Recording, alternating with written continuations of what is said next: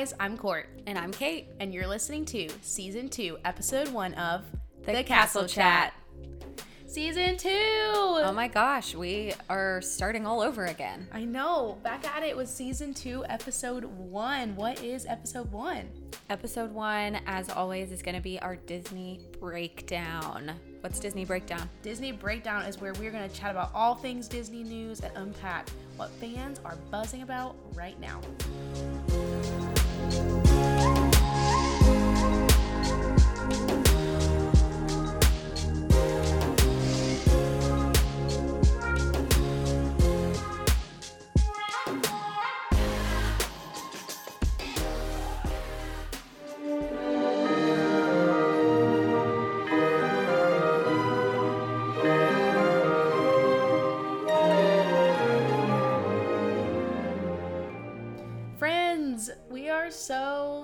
Excited to be back for season two, and we are going to jump in to discuss all the news that you need to know about the Disney parks, Disney Plus TV, movies, and the Walt Disney Company as a whole. Are you excited? I'm very excited. There's so much buzz going on right now. So there's a lot to cover. And since the last time we did this, it's been almost 10 weeks. Oh, so yeah. a lot can happen in 10 weeks in Disney. I feel like we have a lot of updates from the things that we talked about in our first Disney breakdown that now we have answers to, and we're so excited to talk about now. So- Absolutely. It was a these things are coming and now they've happened and some mm-hmm. of our news is more review based than it is expect like expectant. Except- uh, See, we're, we took a break. Now my words are jumbled. It's okay. We'll get back into it. It'll be all good. Okay, so we're going to kick it off with the 50th anniversary. We've now both visited the 50th anniversary. We have. It kicked off on October 1st and it will be going on for the next 18 months. You got plenty of time to make it. Oh, if you, yeah, you better plan a trip in the next 18 months because I mean, there's so much happening at the 50th celebration. It's so exciting. It's so emotional for me, at least, going and seeing all this and be like, wow, it's been 50 years and Walt Disney World is just killing it right now. Even though it kicked off on October 1st, I feel like there's always something new coming out that's like, this is for the 50th, new 50th merch, new 50th snack. So Oh, yeah, they're, they're going like- to continue to roll things out. I think with they've done that specifically well with the merchandise so far, where they have these collections that they've previewed ahead of time, and now we're starting to see those collections roll out. I know recently in the past couple of weeks we've seen the iridescent collection come out, which is a very um, shimmery pink, purple, mermaid esque. That's the best way to me to describe it, like almost like a metallic-y, Yeah. eye-catching color. Yeah. I, do you remember the book, The Rainbow Fish or oh something? Is something That's like the, that? that's a really good way to describe. That's like what com- that's what comes to my mind when Oh. I think like trying to describe iridescent. I'm like, if you've read if you've read that book, if you've seen that book, maybe think of the scales on the fish, and that's Yeah. kind of the vibe. That's a very good way of describing it. So that's definitely one of the collections they have out right now.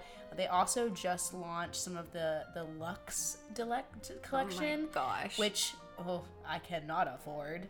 I don't think any normal person can. They have these. So they have this new Lux collection, where they have these mini ears and a and a and a, min, a Mickey, sorry, Mickey hat that are covered in these rhinestones, gems, diamonds, whatever you want to call them. They're like a thousand dollars. What Thousand dollars for a pair of mini ears. I want to know who bought those. Oh, you know somebody did. I mean, I'm sure somebody did, but I'm I sure want to know who. Did.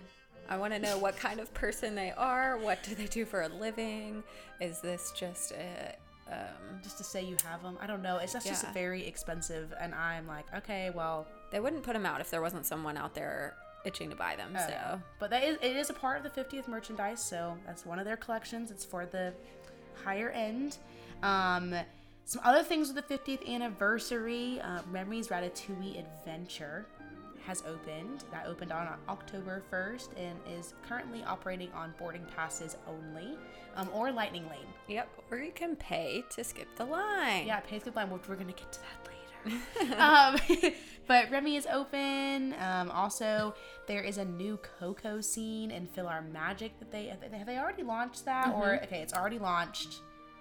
It's in PhilharMagic, which is really cool because they're also going to be updating more of that those different scenes and stuff in there, aren't they? Yeah, so Her Magic, if you're unfamiliar, is a 3D show that you can watch in the Magic Kingdom. Super cute. The storyline is that Donald Duck has decided to put on Mickey's sorcerer hat mm. while Mickey's not paying attention, and things go a little haywire. He goes on this adventure trying to get the hat back, and it takes you through all these classic Disney films and songs that you love. Um, and so I think it's neat that Disney is keeping things current and updating this mm-hmm. film to have more recent movies incorporated in it. Um, and I actually got to see it recently. And so you saw the Coco edition? I saw the Coco edition, and it was incredible. However, you can tell a drastic difference between the original animation mm. for when PhilharMagic first came out and this new updated scene. Gotcha. So I hope that with time, maybe they'll continue to do some updates. Yes, I think they are planning to to morph it a little bit more. I did hear that the Coco part was the first edition, and they ha- do have plans to change some other elements, but I'm not sure exactly what those are yet. Yeah, the, there will probably be I don't know if it'll be a complete overhaul or if they'll just update the animation of the existing scenes, but the Coco segment for sure is very new age computer oh. animation and it blows the others some of the other segments mm. out of the water. I'll have to see it. I have not seen it yet, but I will plan to see it on my next trip. Okay, what else we got? What else is going on in the 50th anniversary right now? Um, so, in particular, we've mentioned this in some of our other episodes, but Beacons of Magic, something that's happening in all the parks, essentially the icons of each of the four parks are lighting up in this new iridescent way. Um, three of the four parks, including Magic Kingdom, Hollywood Studios, and Animal Kingdom, have projection based beacons yes. of magic. And our girl, Spaceship Earth, got a glow up with hard LED lights oh. on her and that that particular change for Spaceship Earth for Beacons of Magic is unreal. It's breathtaking, and I think we mentioned that before. We've both now seen it in person, and honestly, I could just stand there with my mouth open all night, being like, "Oh, is this real?" Hop on a Skyliner when oh. it's night and just observe Spaceship Earth from the distance. Wow. Yeah, so so pretty. I really hope they keep those beyond the 50th anniversary. We'll have to see if that happens. Speaking of nighttime show, nighttime things, uh, we have nighttime spectaculars such as Harmonious, which is the firework nighttime show at Epcot, and mm-hmm. Enchantment, which is the new firework show at Magic Kingdom. So there is lots to view at night if you are around the parks, and um, some things that maybe you've never got to experience yet. So. Yeah, I finally got to see both of these in person, so I have my own opinions formed on whether or not these are good additions or. Okay, give us your quick summary of if you think they're good additions or not. Okay, I love the original music that they did for Enchantment in the mm-hmm. Magic Kingdom. Um, I think that the message for the show, when I watched the live stream of it, I don't know that I caught it as well um, as when I was standing there listening to uh, the narrator's story that they were trying to tell. Um, do I think that the music and the way things flowed in Happily Ever After were better? Yes. Um, but is this a fine show? Also, yes. Um, I think that the fireworks display in this one is actually more impressive than Happily Ever After. The things that they do with the fireworks themselves um, are a little bit more of a wow factor. Uh, Happily Ever After, I think, was centered on the castle projections, mm-hmm. and I mm-hmm. think this really like is equal parts projections and fireworks. Well, we got to think about when they when they launched Happily Ever After. It was the first time they were ever doing projection mapping mm-hmm. on the castle, and that was a huge deal back in 2017 when they launched that. And so I guess now that they've been able to really master that, they've been able to do that on all the icons. Yep. Um, they they know how to do that pretty well now. Yeah. that maybe sure. they were able to spend some more time on the firework piece. With Harmonious, my conclusion for that one after comparing it to Enchantment, I really love the music um, and the the whole ensemble that they did to incorporate specific aspects of different cultures because of the essence of World Showcase and Epcot. Yes. Um, I think that they did a really good job with the music and the things that are on the screens and the barges in the middle um, of the lagoon. I forget the name of that Crest. I think it's just called the World Showcase Lagoon. Yeah, World Showcase Lagoon. Sure. Um, fact check. Fact Our first fact check of the season. Welcome back, fact checks. It happened really quick, so It's okay. I Uh, think it is called the World Showcase. I think you're right. though. I think you're right. But in summary, the thing that I realized about this particular fireworks show, the the fireworks that happen in Magic Kingdom for Enchantment, Happily Ever After, Wishes, any of them, they happen behind the park. They are set off in the distance. So the like the boom and the loud sounds Yeah. that come with those fireworks are a little bit offset. The fireworks that are set off for Harmonious come from the, barges water. in the middle. And so those like I I was so distracted by the loud? the loudness of the fireworks. I couldn't appreciate the sounds of the music as much. Hmm. Uh, I feel like I would have liked it more if it were just a water projection show, more like World of Color in Disneyland, Hmm. than a, a fireworks show combined. Just because the fireworks, if you're standing on you know a really good viewpoint to be able to see what's going on on the lagoon you're also feeling that boom of the firework in your chest it's happening right over you And when that part in the show, which I don't want to spoil it, when like they all come together. mm-hmm. If you're standing near one of those, Lord. yeah i mean you feel it in your whole for your body so i mean it's definitely a good show but i in person i felt a little bit distracted i felt like the live stream um, i was able to appreciate the Mm. musical aspect of it a little bit more so that's my my personal review Okay. of how i experienced both of those shows Kate's take on Kate's not take. Kate's I take like it. on the nighttime spectaculars. Thanks for that, Kate. Okay, let's see what else is going on right now for the 50th anniversary. We've got characters out in their new outfits. yes They're cutie little new iridescent fun outfits, which I just think are adorable, and I like them more than the um, the Mickey celebration outfits. oh my gosh way more way more. The Mickey celebration outfits were to celebrate Mickey's birthday. They were all white with lots of like confetti confetti colors all over it. Um, really cute though. yeah I did really like those, but these 50th outfits, they're dapper they are dapper. And when I saw the little kids' clothing, and there's like you can get the like the little girl's dress version of Minnie's dress, and I was like, I just want I just want to be young again. I just want to be able to wear this myself. Forget about having your own child. Just make you small Oh, so that you can no, be in it. Yeah, I want to wear it. Yeah, That- totally agree. Make that very clear. Yes. I mean, it'd be really cute to have my own little daughter and her wear it, but I, If I they want to made an adult myself. size, would you wear Oh, it? absolutely. You know, Okay. you know, somebody out there is crafting an adult version Very of that true. in a small shop. The dress shop, Disney Springs, that's your next project. You should definitely Oh. jump on that. yes, the marketplace, the co-op, Mm-hmm. marketplace co-op. If you hear, if you're out there and you're listening to our podcast, you should make that. We'll buy it. Um, yes, they're out in their cute little new outfits. And speaking of characters, they also the meet and greets are starting to come back. We just got word a couple weeks ago, maybe about, actually maybe just like a week ago that um, Mickey is back in Town Hall in Magic Kingdom, Mm-hmm. and who else we've got? Who else is out and about now? Oh, the princesses in Princess Fairy Tale Hall Yes. in um, Fantasyland Yes. are back. These are all socially distanced meet and greets, meaning that in front of the character there is a um, what are those things called? The little Um, there's a specific name oh, for them. stanchion, like a Yeah, stanchion, stanchion. a stanchion in front of them, so you can um, you can take a selfie with the character. Uh, there's not a photo pass. It is just kind of you and your own phone um, getting a picture in there. But the opportunity to even do that is huge, considering with COVID we had that was completely taken away. So um, it's cool to see things moving back to a, a normal, a sense of normal Yeah. normality. Character meet and Can't greets are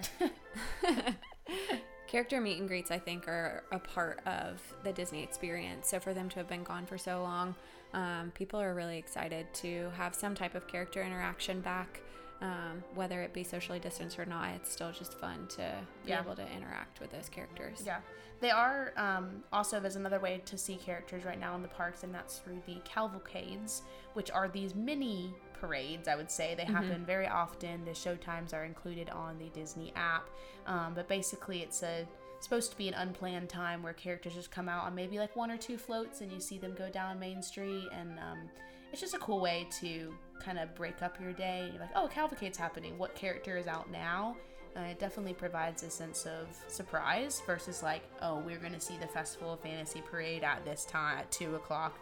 It happens every day. You know what to expect. Um, so I do like that they have this way of still being able to see characters, but I, part of me still misses the Festival of Fantasy Parade, and I'm curious if they will bring it back because I don't know if they think that maybe cavalcades are more successful. I'm not sure, but what do you think? Do you think they'll bring it back? I think that they're on their way there. With the cavalcades, the idea behind it stemmed from social distancing with the pandemic. The cavalcades are meant to be shorter to prevent people from gathering and sitting and mm-hmm. being in close proximity to each other for a long period of time. And so the idea was that they would be spontaneous to a certain degree and that they're very short so people aren't stopping and gathering, you know, previously for Festival of Fantasy, the parade, if it's at four o'clock, people are getting their spots at three, 3.30 mm-hmm. and just sitting and waiting. And there's tons of people surrounding each other and not socially distanced yeah. proximities. And um, they just brought back the very first parade since any type of closure or since the pandemic for the very merriest after hours party. It's the mm-hmm. first full length parade that they've brought back. However, the after hours parties are for very limited guest capacity. Mm-hmm. So even when you're watching those parades, there's much less people around to be gathering in a big, big crowd setting.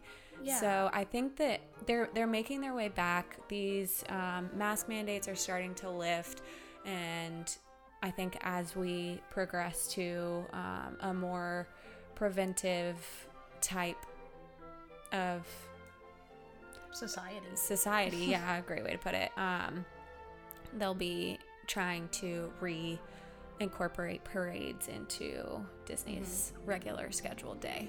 It is interesting to me when I think about these parades not being back yet, but yeah, I think about, you know, Enchantment, Harmonious, these oh large nighttime spectaculars. People are gathering in huge crowds That's hours a great before point. them. And I'm like, if you're already having people gather for this and your plan is to bring back parades, just go ahead and bring them back. Like, yeah. If that's their concern, it's the crowds, and they've already that concern it's already out the door because they are there's such large crowds gathering for these nighttime spectaculars. I wonder if it's a matter of budget cuts mm. and hiring cast members Maybe. to be in, performers in the parades. Probably which is awful. It's just, it's sad. This is what so many people work hard for. People who want to be full time performers, want to work for Disney. Um, so many opportunities for them, whether it be character meet and greets, people who are, you know, once upon a time they were Tiana for the meet and greet or something like that. You know, that, that position and that opportunity for them is no longer available.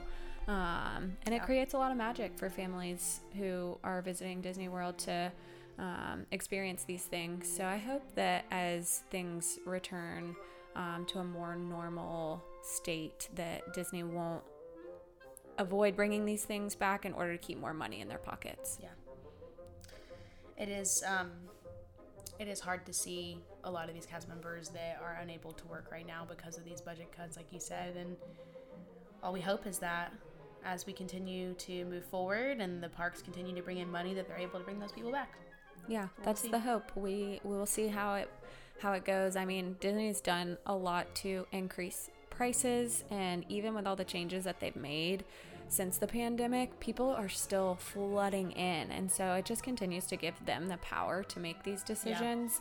Yeah. Um, to say, hey, we're gonna up the price but give you less experience, mm. it's not stopping people from going at all. Yeah. Me included. so, um, yeah, say that twice. so it makes it difficult to gauge where Disney's head's at if mm-hmm. they're um, approaching these things from a business standpoint or if they're approaching it from a guest satisfaction yeah. standpoint. There are going to be very different approaches depending on which which route they take. I think figured we could end uh, with our parks news, or well, part of our parks news on a funnier, lighter note with our lovely addition to Animal Kingdom. The Kite Tales show. Oh my gosh. I the first videos I saw of this I was like, is this like, did they just rush this and they didn't like practice enough or Like, what is this all about? I don't know if it's just the the way that the air flow, the wind flows in Orlando. It's just not enough wind. I don't know.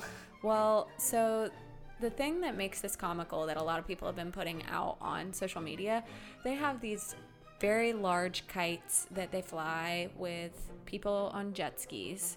Um, to a certain degree, it's unique and it uses space in Animal Kingdom wisely, where they've got this huge lake in the middle of the park, and they've had cavalcades, uh, character cavalcades going by on boats. Um, Which is so cute. which is cute. It keeps the characters and the guests socially distanced, and it's a boat. It drives by, it goes by quick. So, again, people aren't gathering for too long. Um, but they're using part of the lake. It's the big amphitheater area that's right in front of Everest um, and the Finding Nemo show building. Um, there's plenty of seating, lots of guests can fill in this space, and I think they have four shows a day. Um, but they use kites and the big life size kites, the way that they bring them down out of the air is literally for them to crash into the stands. I All the videos I've seen are just the kites crashing into stand, like into the into the seats. But the crazy thing, after watching it with my own two eyes, this is intentional. This is how they designed it. There is literally an announcement before the show starts of when you see the kites crashing into the stands, that's all part of the fun. And like, the, it's like they they make these funny like boing noises when the kites crash too, That's which so makes funny. it makes it really comical when you see it like it's either Baloo or King Louie, uh, Simba, and I forget the other one, but they have a Lion King version and a Jungle Book version, oh my gosh. and the these big kites crash into the stands. It's how they get them down out of the air, and it literally goes boing, like whenever they crash, and you're just like, did that really just happen? but I think to begin with, when they first started the show, the kites were crashing a lot more than they were expecting them to. Yeah, again, they couldn't keep them in the air yeah. long enough. That's why I said it might be something with the Orlando wind. Like there, there's, there was enough wind to keep them it's very weather dependent. You have to have like good breeze. breeze to keep them up and i mean they're pulling them on jet skis so the jet skis are creating some of the mm-hmm. air i mean if you could kind of imagine like kite surfing where you know the the board or whatever you're on is pulling you and the kite is just kind of keeping you up. It's kind of that idea um, but yeah it's definitely interesting. I don't know that it's gonna have a very long run. Yeah, who Um, knows? i'm really curious as to why because i thought rivers of light was a great idea for animal kingdom. Rivers of light was a nighttime show.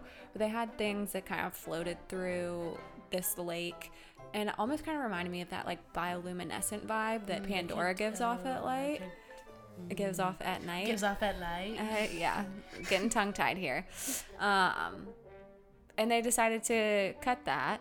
And I, they have all, I'm sure they have all those floats still. I don't know what they did with them. yeah, knows? um, Probably in some storage facility. Yeah, but now they've, you know, not, they're not doing that anymore, which I thought it was great to have something nighttime related in Animal Kingdom because so many people leave early. Um, well, I think now the pull to stay at night at Animal Kingdom is the fact that you can see Pandora all lit up with the bioluminescence and Beacons of Magic. and beacons of magic. Yeah. So that's definitely a pull for that. But I, yeah, I agree. I think it's interesting to see this new show and how long it will potentially last.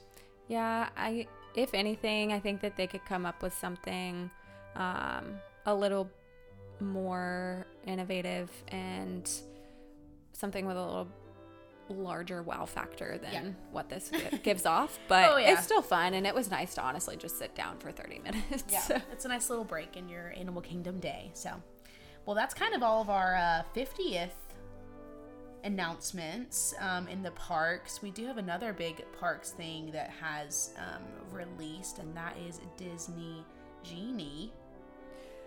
Insert magical sound. That's that's the genie sound, in case you're wondering. Um, Disney Genie. Okay, I'm about to break this down because I know we talked about Disney Genie before on our last Disney breakdown. I have more details. I've got prices. I've got things. I got things to share. Let's give us a full but speedy because there's a lot to There's a unpack. lot we got to unpack. But give everyone a I'm really give you good a really good overview. summary of overview Yeah. of what we've got with Disney Genie. So to rem, um, to refresh your memory, Disney Genie is the complimentary service that is offered to Walt Disney World guests and Disneyland guests, which that is still coming soon. Yeah, it hasn't happened yet. Honestly, uh, from what I've seen, Disneyland still has their fast pass signs up. So Yes, I don't know how yet. soon we don't, we don't it's have a coming. date yet for Disneyland, but you know we focus on Walt Disney World. That's our home park here, so it, it has launched as of October 19th, I believe, was Mm-hmm. the date that it launched in Walt Disney World right after I left Disney. So I was like bummed, but here we are. Um, it is a personalized itinerary planning, tip board, wait times, check-in for reservations, etc. Everything that you would possibly need is in Disney Genie. It's like when you think of the genie and they have you have all your wishes and it's supposed to help you and guide you, and um, that's kind of what Disney's hope was with this new part of the Disney Experience app. So basically, it, with Disney Genie, you can add top picks kind of ahead of time. You can say, I'd like to hit up this attraction, I wanted to go to this dining place, and the Genie will actually create a recommended itinerary for you. Yeah. Emphasis on recommended. And you don't have to follow this, it's just what they think based off of like crowd levels and what you're interested in, what would be a good plan for your day Yeah. which I think is really helpful for those that have um, aren't really familiar with Disney. Maybe it's their first trip. They're not experts. You know, they they don't really know what to do and what's recommended. So I think that's very helpful. Absolutely, especially like you said for first timers. Um, if you don't understand the parks, you're not sure um, of all the ins and outs, but you know you want to hit these, you know, four rides, or your kids are begging you to ride this one. You can at least put it in your selection of picks and things that you know you want to do. And Disney's been collecting data for years on, Oh, yeah. you know, when the lines are the longest and when's a good time to go here versus there and so that's what they have done with the genie is you know hey you want to ride seven dwarfs okay you're gonna get in line at 8.30 when the park opens Yeah. and then you're gonna go here and then you're gonna eat because you're gonna be tired and hungry and then you can you know do these rides that have shorter wait times in the afternoon um, so it's using all of the data that they've collected to give people that aren't experts an ideal rundown of how they should do their day. It's very um, smart use of that AI technology, um, and it's all complimentary. That part of Disney Genie is now. The, now there is a Disney Genie Plus, which is an addition to uh, the complimentary service, and the Disney Genie Plus is really um, the focus is on the what you, we used to call fast passes um, that are now called lightning lanes. And Disney Genie Plus is $15 per person per day in in Walt Disney World, and it's twenty dollars per person per day in Disneyland. And basically, what this means is if you were to pay your fifteen dollars to upgrade to Disney Plus, not Disney Plus, Disney Genie Plus. wow, that's that's really Too many pluses. My head, too many pluses. Disney Genie Plus, you have access to the Lightning Lane attractions. Now, there is a list in every single park for those lightning lanes. I will spit off a couple of them, not going to name all of them, but for Magic Kingdom, we've got Big Thunder Mountain Railroad, Buzz Lightyear, Small World, Laugh Floor, Pirates, Splash Mountain, and a lot of others as well. Um, Epcot, we've got Living with the Land, Mission Space, Soarin', Spaceship Earth, Test Track, Hollywood Studios, we've got Swirling Saucers, Frozen Sing Along, Indiana Jones, Smuggler's Run. Um, let's see what else on your Slinky. No, Slinky's an addition, isn't it? Mm-mm. No, Slinky's included. You're right. Slinky is included. Tower of Terror, uh, Rock and Roller Coaster. So like, really, really good rides included in Hollywood Studios. And then Animal Kingdom, we've got Festival of Lion King, Safari, um, the Kali River Rapids, Dinosaur, and the list just really goes on and on. And those are included in that $15 a day per person. And this does work for Park Hopper. So that's kind of like what you get. We'll post the whole list so you guys can see, but that, there's a lot of rides including in that included in that fifteen dollars. Absolutely. But my my discovery with Genie Plus is if you're going to do it, you've gotta buy it first thing in the morning. Yes. Because there was one park day where we'd been in the park, we parked hopped, and then decided, uh, you know, this might be a good day to buy Genie Plus because these lines are really long.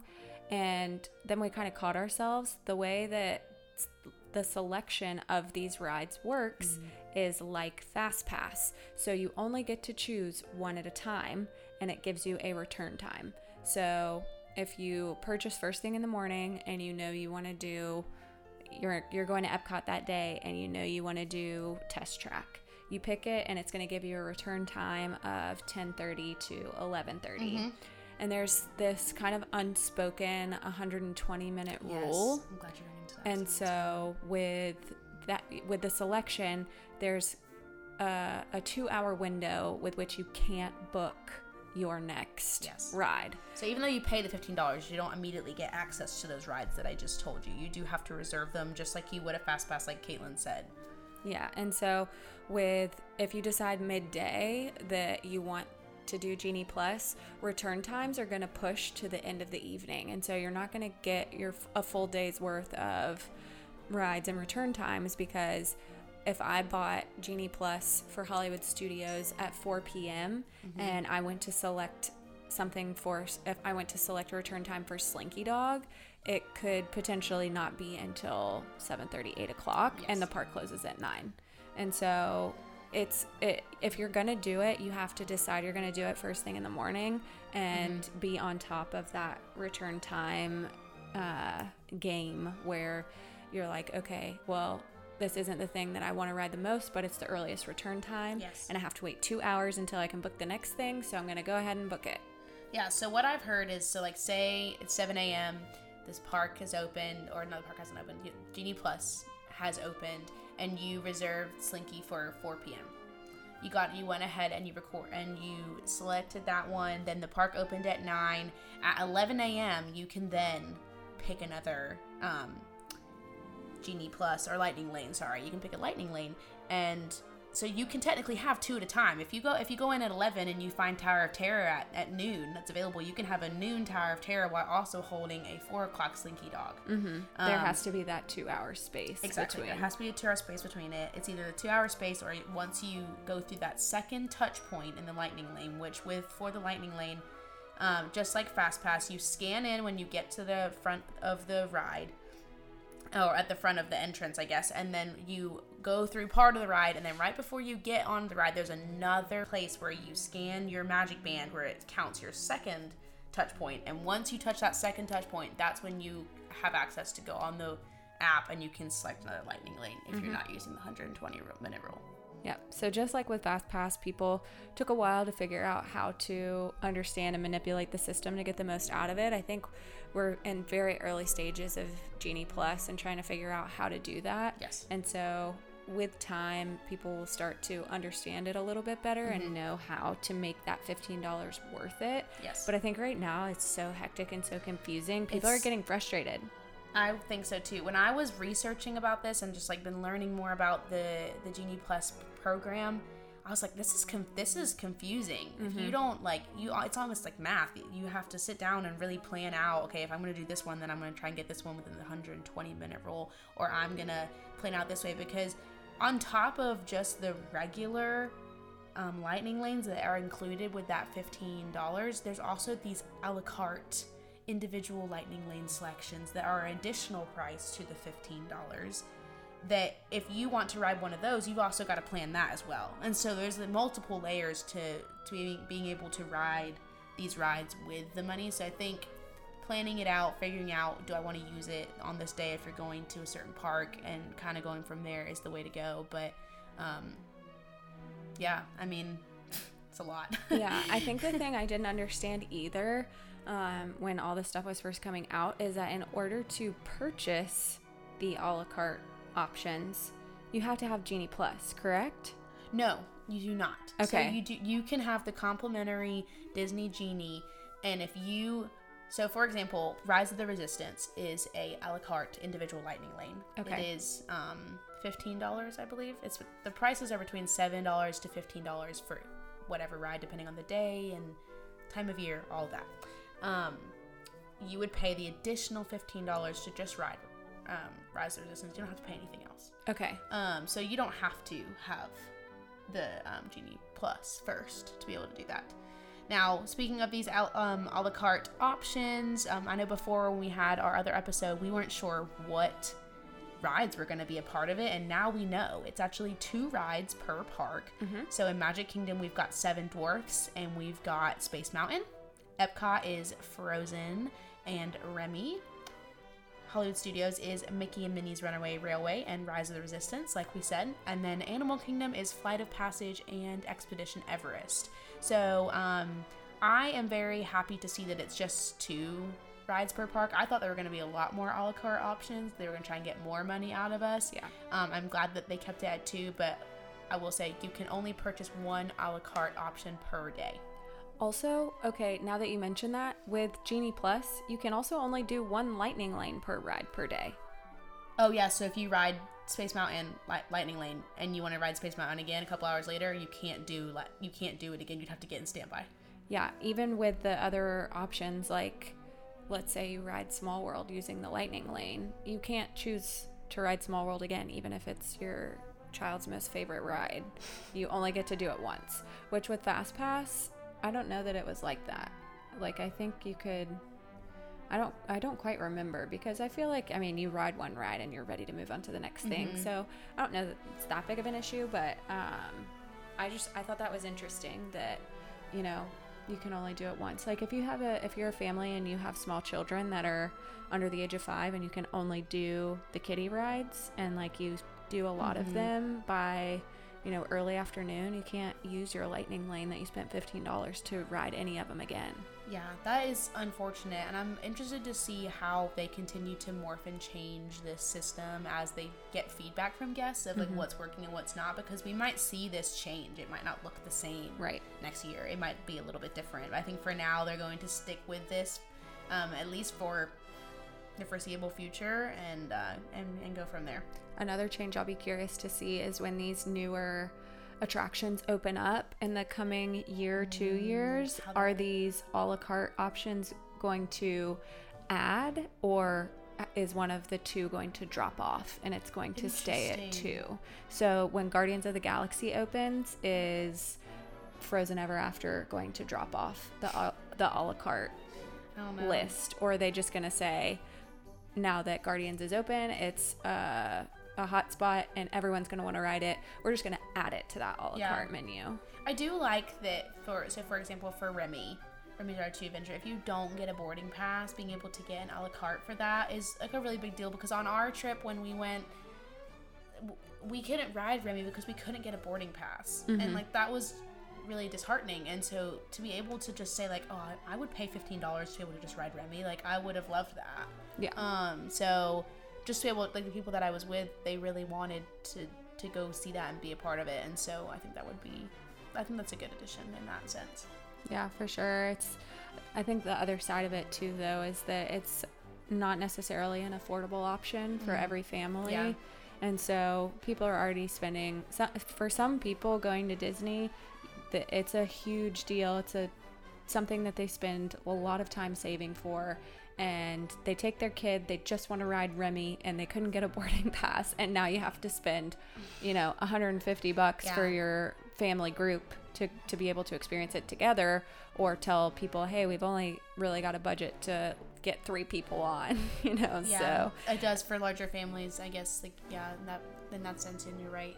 yeah It's a lot easier if it's just you know you're paying for yourself. yeah for my the family trip that i went on with my whole family in january there were 11 of us Oof. so to I- mean that's just my parents my siblings and significant others That's like over $160 for one ride for one ride. N- not For including you to ride it. not including park tickets and hotel stay and all of that. So it's Yeah, very it can add up. pricey. Yeah. It's very pricey. But I mean, on the other side of it, if my little brother wanted to really badly to experience Remy and we didn't get boarding passes, I'll say, "Mom, ride it with him. You guys go." And you know, but it's so I think people have to make those sacrifices. It's just kind of sad that they have to. Yeah, I agree. Well, that's kind of our parks news all summed up. That's a lot. Um, we're gonna shift gears and we're gonna go into some movies and TV. We're gonna kick it off with some movies. Caitlin, what we got? Okay, so Disney has got a handful of movies that are dropping in the near future. Some have already dropped, um, but people are starting to get excited for them. The ones that have dropped recently since our last episode, um, we talked about Shang-Chi um, in our last episode, and it released, and it was a huge success. Oh, huge success. And the success of this movie was a very big deal for a multitude of reasons, but it's one of the first releases solely in theaters, not released on a streaming platform at the same time. Oh, wow. I didn't think about Um, so now it's at this point, it's now streaming on Disney Plus. So if you have Disney Plus, you can go and watch it. Um, but people in Hollywood have been very wary about releasing movies into theaters first before they release them to streaming platforms because so many people are just staying home and watching movies. But Shang-Chi and its opening day, just opening day, earned $29 million and an opening weekend earned 94 million. And Wow. then overall, before it even released in China, which is the culture that this movie stems from, mm-hmm. $400 million. So, you know, that's China in itself, they knew it was going to be a huge market. So that's before it even reached China.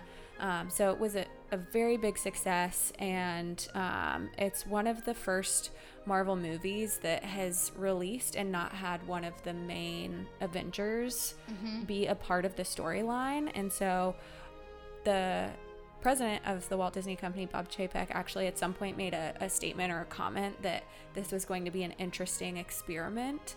And the lead actor of this movie, um, who tell your Oh my tell gosh. you have to tell your quick story. Okay, quick story.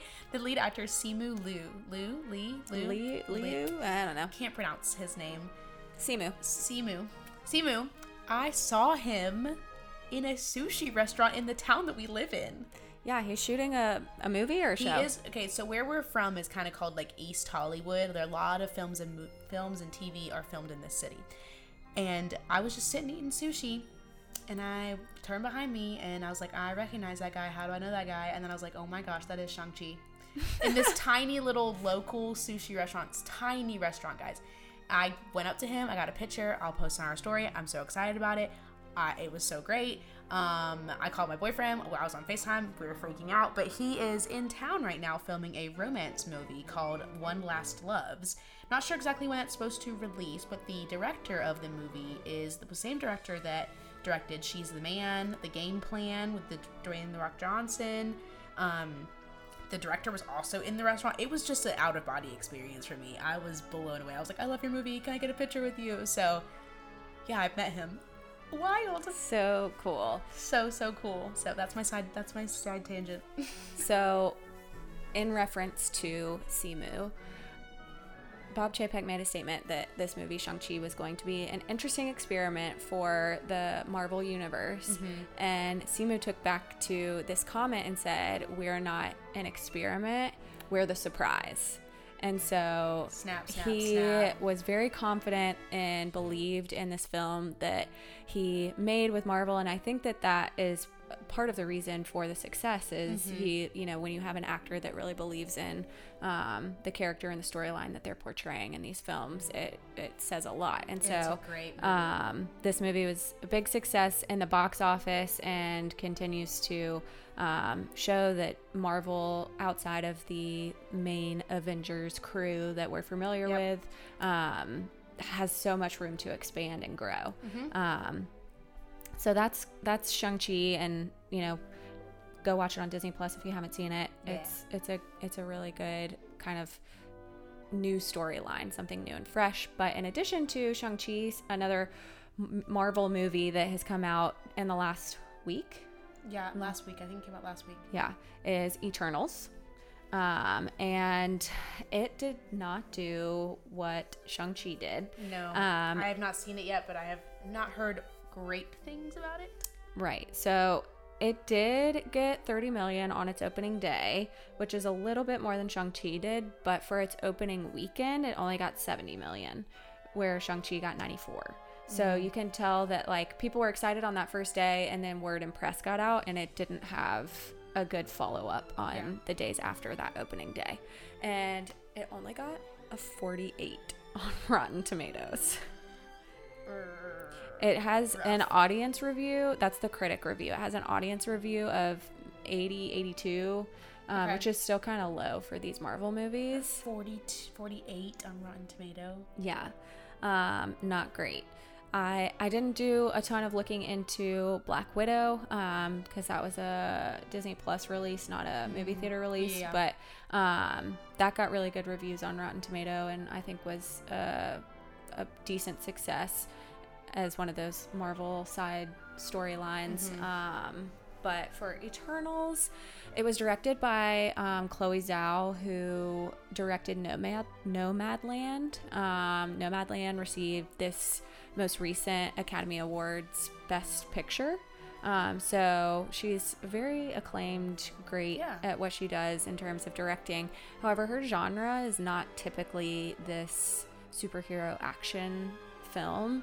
Um, and so in interviews, she said that, you know, growing up, she was really into this type of genre, into anime and um, the superhero versions of um, Japanese culture. And so she was really excited to jump onto this project. But I think that her repertoire made this like a very beautiful film, um, but it doesn't have the same tone that Marvel action movies have had in the past, and so I think it kind of flopped for fans um, as you know a new type of storyline. These are new characters. Nobody really. It's it's a completely new um, Concept. concept for the Marvel universe, and so I haven't seen it, but.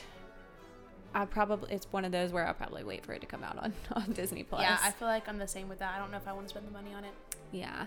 Uh, another Marvel movie. Marvel is just spitting them out like They are. They're Hot entering cakes. that. Um, is it their series four? What do they call it? Their Phase. Phase. Yeah. Series. that's fine. Phase Yeah. four.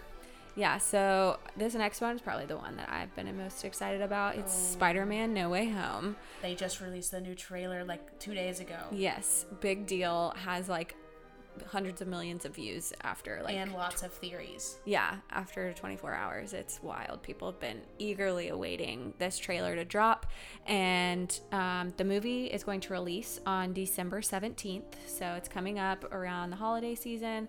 Will probably be a big box office hit for families wanting to go see a movie around Christmas time Oh, yeah. together. Um, but what you can kind of gauge from the trailer is that this is going to kind of touch on that Spider Man into the Spider Verse And multiverse. yeah style of storyline. So this isn't a spoiler because i've only seen the trailer but what the trailer tells you if you go and watch it is at the end of the last spider-man film um, spider-man far from home spider-man is kind of made out to be a villain by the villain of that film and so in the trailer spider-man or peter parker or tom holland um, Sub character, sub character, and actor. yeah. Um, he goes to Doctor Strange and he wants to erase people's memory of Peter Parker and Spider Man because it's just been, I guess, too much for him to Yeah. deal with this cancel culture of who he is and that he's a villain rather than a superhero. Um, and in his attempt to cast some type of spell to erase people's memory, he something goes wrong and it opens up all of these doors to other universes. Universes. And so we start to get villains from other Spider-Man movies entering into our Marvel universe. We've got Doc Ock, we've got Electro, and uh, Green Goblin. Green Goblin, and all being played by the same actors. which is so incredible. But there's also this speculation that if we're getting all the villains, are we getting all the Spider-Mans? yeah, Which they Spider-Man. have not released that in any trailer yet. But it's like I, It's if they- coming. it's it has to be. It's coming. It has to be. And Yeah. when that when we're in the movie theater and that moment happens, we're gonna lose our minds. I didn't watch it because I for this particular movie, there are all these YouTube channels out there that are insanely good at breaking down these trailers, finding Easter eggs, and giving spoilers of, you know, this is pointing to this in the movie. Um, I didn't watch it, but there are videos out there of where they think that, you know, like, Oh yeah, when when when Tom Holland is fighting all the villains, yeah, that video. There's a TikTok that I looks like one of the characters' head gets moved a certain direction, but nothing causes his head to move that direction. And Right. you're like, is there another Spider-Man in this scene kicking him in the face? yeah. oh I'm, my gosh. yeah, I'm very expectant to see both Andrew Garfield and Tobey Maguire reprising their roles as Spider-Man in this It's gonna be movie. so good. I can't wait. but I'm so excited. yes, we will have to give some type of review of it um, or rundown once it's released because I have very high expectations. I've loved both other Spider-Man films. Yeah. Um, the ones with Tom Holland. So There- um, it's gonna be it's gonna be an amazing um, holiday film. yeah, for sure. I, I think it's gonna be a, a big cash cow for We'll for report Disney. back on how the uh, how the box office numbers are. Actually, I just said for Disney, but it's it's not Disney. It's Paramount Sony. or Sony. Yeah, Yeah. Sony. So they, I mean, it's Marvel Studios, Yeah. but um, they're yeah, still working on that partnership, but yeah. okay. What else we got? We got some So- other movies. We gotta get through these. So the last one that I have a more extensive rundown of is Encanto. Oh, Um, Encanto. Encanto is coming out on November 24th, so that's your Thanksgiving weekend movie. We've got Spider-Man for Christmas and Encanto for Thanksgiving. Encanto in Spanish is the word for charmed um, or charming or something like that. Um, but this movie is going to be based on Colombian culture. We've had um, Moana come out to highlight South Pacific culture. Coco with um, Mexican culture and the idea around Dia de los Muertos, and um, Encanto is going to be um, stemming from Colombian culture and based on what I've looked at, the the influence for this film is coming from classic Colombian literature um, and a specific genre called magical realism. So it's the idea that magic and the life that we live in regular day, you know, 2021 Earth collide and they coexist in the same world.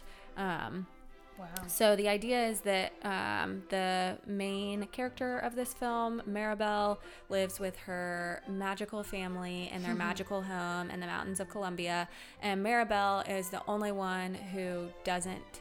I'm sorry, I keep saying Maribel. It's Mirabel.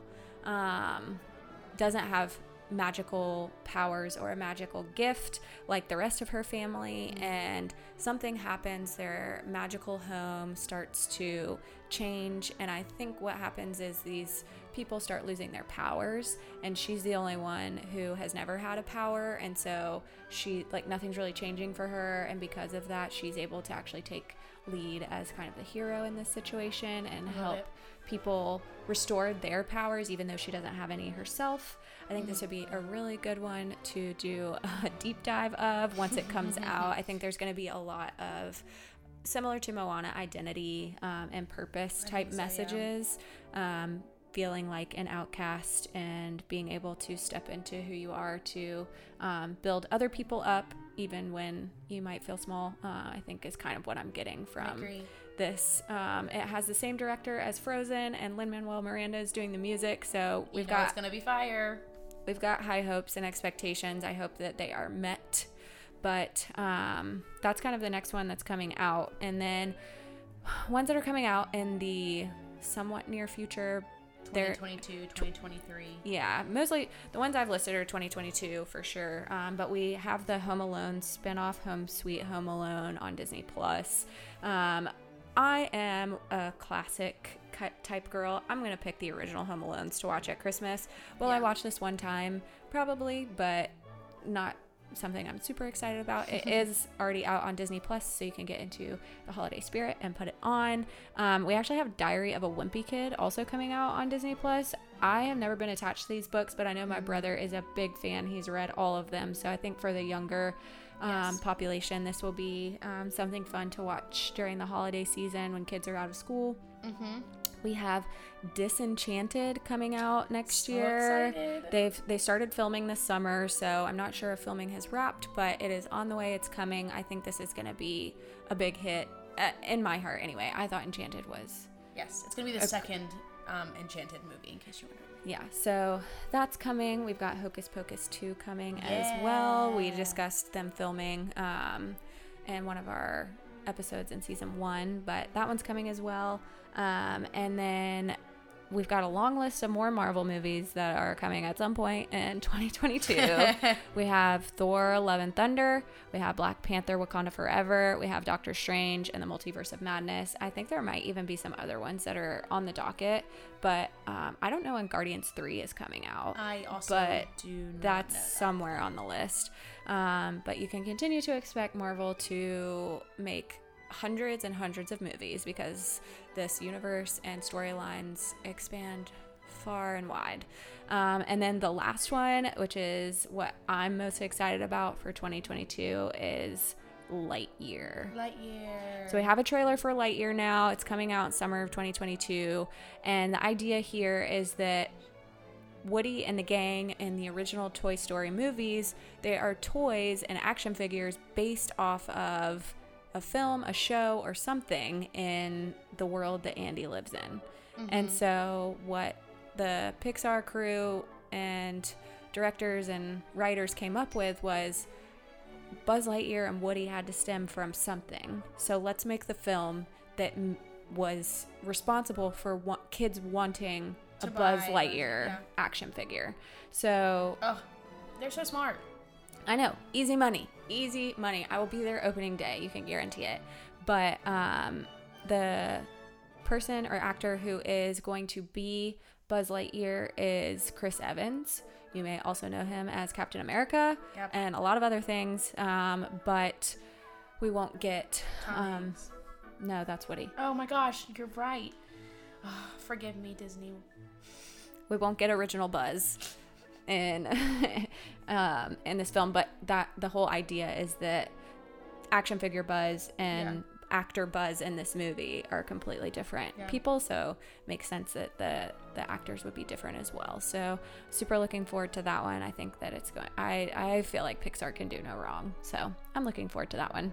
I think that's gonna be a great one as well. I'm super excited. It's gonna the animation in it looks really awesome. Okay, Disney Plus TV. Bum bum bum. TV TV TV. There are lots of um, upcoming releases with Disney Plus. We did have Disney Plus Day on November 12th, which was the anniversary of Disney Plus launching back in 2019. Um, they did a whole ton of just different um, release or like different social media posts where they were announcements where they were telling us what was going to be coming up in the near future this year 2022 and beyond uh, some things to look forward to are the high school musical the musical the series season three Please come back strong. please come back strong you left us at the end of season two we want to know what happens next please so that's coming up the proud family is getting a spin-off show which is so cool that's like my childhood Penny! so penny My dog. um, I know Penny, our mascot, Penny in the Proud Family. We are so excited for that. There's a lot of Marvel TV shows. It would take me forever to go through all the names of them. Expect Marvel. Expect Marvel at all times. The one that I am the most excited about, though, is the Agatha Harkness TV show. I think that's just getting her own series. yeah. People are gonna be stoked. That's I- gonna be. That's. I think my. I think that's gonna be the most popular. Yeah, I agree. And again, Marvel has so many, all these characters pop into these movies, and you're like, where did you come from? So I'm sure that this will give us a little bit more of Oh, yeah. insight into who Agatha Harkness is. I'm so excited. I didn't think they originally said that they were gonna do the Agatha Harkness show. Like, When they did like This was so- news to me. This was new because they when we was it D23 when they talked mm-hmm. about all the Marvel content coming up. So we kind of knew when they were talking about these new shows that were going to be released. I was like, "Oh yeah, I remember that release. Oh yeah, I remember that release." But when they released the Agatha one, I was like, "No, well, this is the first time we're hearing about this. First time we're hearing about it because before we just heard about WandaVision, we didn't even know who Agatha was because Agatha was birthed in WandaVision. So we are ugh, so excited for that. Um, we have Hawkeye coming out. That releases on November 24th, which is in a couple of days, so better get ready for your Thanksgiving, Thanksgiving. holiday just within with Encanto. Fill up. Encanto and Hawkeye all on the same day. Fill up with your Thanksgiving meal and then plop on the couch and put on Hawkeye. Oh yeah, we're so excited for that. And the Book of Boba Fett comes out literally a week after Hawkeye ends. So if you're watching Hawkeye and then you're like, I'm gonna go to Marvel to Star Wars, just switch, just switch to Star Wars, and you're gonna get the Book of Boba Fett, which is gonna be very interesting. Yeah, I'm very Intrigued. I'm very excited about that. We already got a cameo in Mandalorian, so Mm-hmm. I think that people got their interest peaked then, and now it's just been what over a year of just waiting. Yeah, it has been because it was last fall when we saw season two of The Mandalorian. When the end of season two talked about previewed the uh, or let us know that we would have the book of Boba Fett. So Mm-hmm. I'm interested to see if they tie anything back into The Mandalorian through this show, or like if we'll see any of those characters. Does arise. Baby Yoda exist in this? Oh my gosh, I don't know. Grogu, we'll see you. Maybe. Um, but speaking of Star Wars as well, we are still waiting on the Kenobi trailer. If you are a Star Wars fan and you're listening to this right now, you feel my pain. We Jed. thought we were gonna get yeah. Shout out to my boyfriend Jed if you're listening. I know you're waiting on this trailer, boo. Um, we are so ready for this Kenobi show. It's gonna be so amazing. We're getting Hayden Christensen. We're getting we're getting all the original actors. It's gonna be amazing. I can't wait. Darth Vader, Obi Wan Kenobi. Ah, I just want a trailer. And on November 12th, I thought we were gonna get one with all these releases, and we didn't. And me and Jed were like, "Are you are you serious right now? We're not getting one." So Do you think it will be like Mandalorian, where the end of the Book of Boba Fett has the? I hope not. That's a long way. That's a long wait. They've already released concept art for the show, so I'm just like, where's the trailer? It'll We're come. ready. Star Wars fans are ready. So yeah, that's just a quick summary of some of the TV we've got going on. Um, let's end it with some fun, different company things that are happening right now.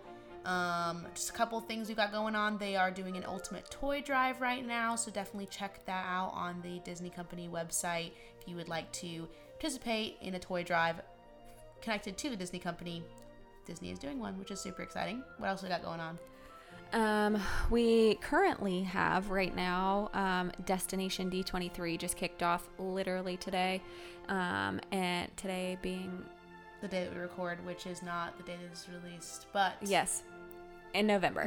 um, so actually two days prior. So on uh, what's the date today? today's the 19th. Okay, Yeah. yeah, today's nineteenth. It launched November nineteenth. I almost said Yeah, December. so this is a weekend that is built for Disney fans. It's a fan based event to give fans insight into what's coming um, for Disney parks, Disney film, etc. Um, and so it's they started it today at the Contemporary in Magic Kingdom, and um, there is a long list of like talks and lectures and things that people can go and listen to. They're giving a little sneak peek of what's coming for the hundreds, the hundredth year of the Walt Disney Company celebration, which is actually going to be in 2023. Um, so Walt Disney Company started in 1923. So Wow. they'll as soon as the fiftieth anniversary. yes, as soon as the 50th ends, we will then celebrate the 100th birthday for the Walt Disney Company, not just Walt Disney World. Um, so they're giving sneak peeks of that, and there's a little bit of uh, social media drama about. Oh gosh, Um, there is some drama on the Di- the, the Disney uh, social world. Yeah, so president of Walt Disney Company, Bob Chapek, was supposed to attend this event, and due to scheduling conflicts, uh, according to a statement that he made, he was not able to make it. I assume he's a very busy man. Oh, The Walt. Disney Company is global. It's all over the place. Mm-hmm. Um, and so, anyway, people took to social media to say not nice things about him, and They basically said that they think that he was afraid to show up because people would boo him. yes, he's not Bob Iger, and he's done a lot of things that people have been upset with, but the man is trying. Yeah. so give him some grace. Um, that was really just uh, something that came up in my feed um, that I had noticed that I kind of rolled my eyes at. But Yeah. Destination D23 is happening, so I'm sure there'll be more news that comes out after um, this weekend is over regarding things that are on the docket for the upcoming years. I don't know. Maybe they'll just be like, "Here's the Kenobi trailer." Oh, maybe, maybe they'll sh- maybe they'll do a sneak preview, like a special preview for people who go, and then release it to the public Oh, after yeah. this weekend. Yeah. Who knows? Okay, two more things for the company news. We've got an award was given to the Imagineers responsible for the flying Spider-Man animatronic in the Avengers campus, which um, Avengers Campus is in Disneyland. They do have a very high tech Spider Man animatronic that literally flies through the air. And it's so, so impressive. And it's super exciting to see that an award was given to those Imagineers responsible for that. Yeah, and they're both females. So Doris Hardoon and Carmen Smith are um, the Imagineers that these awards were given to. Um, the first award is the Buzz Price thea Award, which um, is like a lifetime distinguished achievement type of award. It's a very big deal. Um, and then the other is the Thea Catalyst Award, um, which is specifically looking at um, the the animatronic and the cultural like storytelling and how they've incorporated all of that into Avengers Campus. So um, both of them were recognized with these pretty big deal That's awesome. awards for this animatronic that really is groundbreaking. Yeah, it's, it's very, very impressive. So, congrats to you, ladies. And then the last thing that we have on our Disney news, um, kind of for the Walt Disney Company as a whole, is that this weekend the Cirque du Soleil Drawn to Life show, um, which was set to open in 2020, and then when the pandemic got to its height, it never never really kicked off. I think maybe they had a single show or Yeah, something like that. I mean, it was very brief, and then they got shut down. Um, very big deal for the performers and everyone who worked hard to create the show. Um, to have it finally air in full time, where you can go and see it if you um, go to Disney Springs and you want to get a ticket. Uh, it's a typical Cirque du Soleil show, but this is the first time that Cirque du Soleil has partnered with Disney to make a Disney inspired show or theme. Um, and so it follows classic Disney films and speaks to Disney animation. Um, and a lot of people, um, including John Stamos, went out to see it on opening night. Um, so we're excited to have that back and pot- have the potential to, to finally go and see it now that it's live. I know, that's really exciting.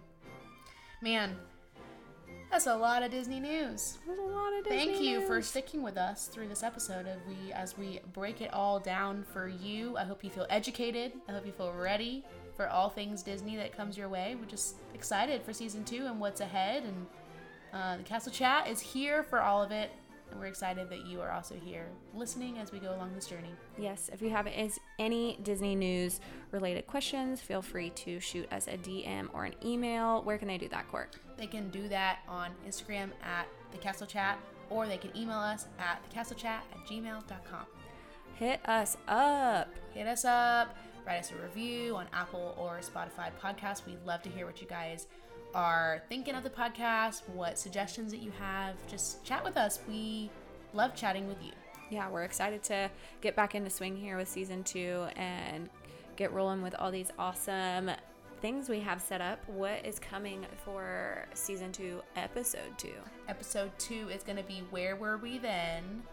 1996 edition, which is the Disney 25th anniversary. So fitting. What a time. Yep, as we are really in the age of the 50th anniversary, we thought, why not throw back to the 25th anniversary and all the things that were going on during that time? So we are going to take a trip down memory lane. Yeah, that was, that was the year of my first trip, so I'm excited to Oh, yeah. revisit that. Yes, we are so, so excited. So that is coming up next week.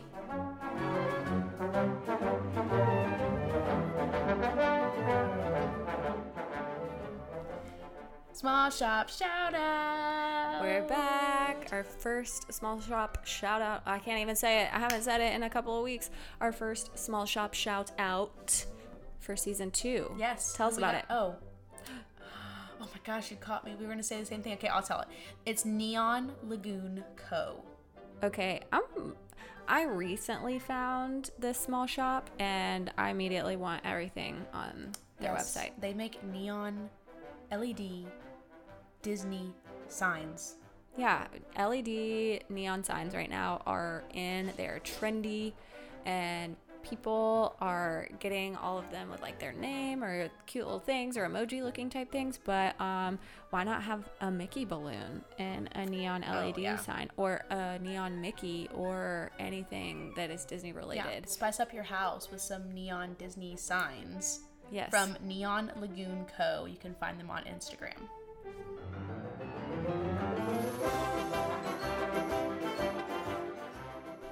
Okay, we're back with our newest segment for season two. We are switching things up. We're going to be going with some Disney Etiquette 101. Um, what this means is basically we are going to be talking about just some things that are really unspoken Disney rules, the kind things to do while in Disney World that people they're not written down. They're just I mean, it's just the it's just the right thing to do. Yeah, if you frequent Disney, then you know these rules. You've experienced when people do not follow these rules, and it is frustrating. So for this week, our Disney Etiquette 101 is to take photos quickly if you're in a high traffic area or wait for crowds to calm down so that you can take that picture that you need to take in front of the castle. To me, it's really frustrating when there are people just like taking up a lot of space take photos. I understand you're on your vacation, you want to get your photos, but like it's also people are moving in lot high tra- high traffic areas. It it's it can be very difficult and can cause congestion and a lot of different things if you are just kind of standing there getting your picture. Just step to the side, let the crowds kind of pass. Disney does come in the crowds do come in waves. So there are a little there are down times where you can be like, okay, this is my opportunity to get as many photos as I want. Just be considerate. Uh, or if you check your phone or your camera and you realize that that photo you just took isn't your favorite angle and not your best look, then let someone else step up and take a picture where they're clearly waiting for Yes, the, the a- yes. spot. And then if you want to wait and, you know, re get in line and take another one, that's fine. But don't stand there for 10 minutes when there's clearly a family wanting to take a photo or somebody else wanting to take a photo in the exact same spot. Um, there are obvious areas where Disney has tried to create photo ops, and so you get a lot of people crowding into these areas, um, and sometimes people just aren't considerate that there's a long line. Yeah, I agree. So just be considerate with your photo taking. But with that, um, like we said, next week we're really excited to jump into the 25th anniversary and just continue along with season two. Um, we will have nine episodes. We'll be here all the way to episode nine before we launch then season three, and we'll just keep going and keep going and keep going as long as y'all will listen. So we're excited for what's ahead. Thanks for being a listener and for being here and listening today. Absolutely. What what should we what should we tell them? Oh, what should we end this with? Maybe the thing we always end it with, which is there is a great, big, beautiful tomorrow out there waiting for you. Go make it magical. See you real soon. Bye friends.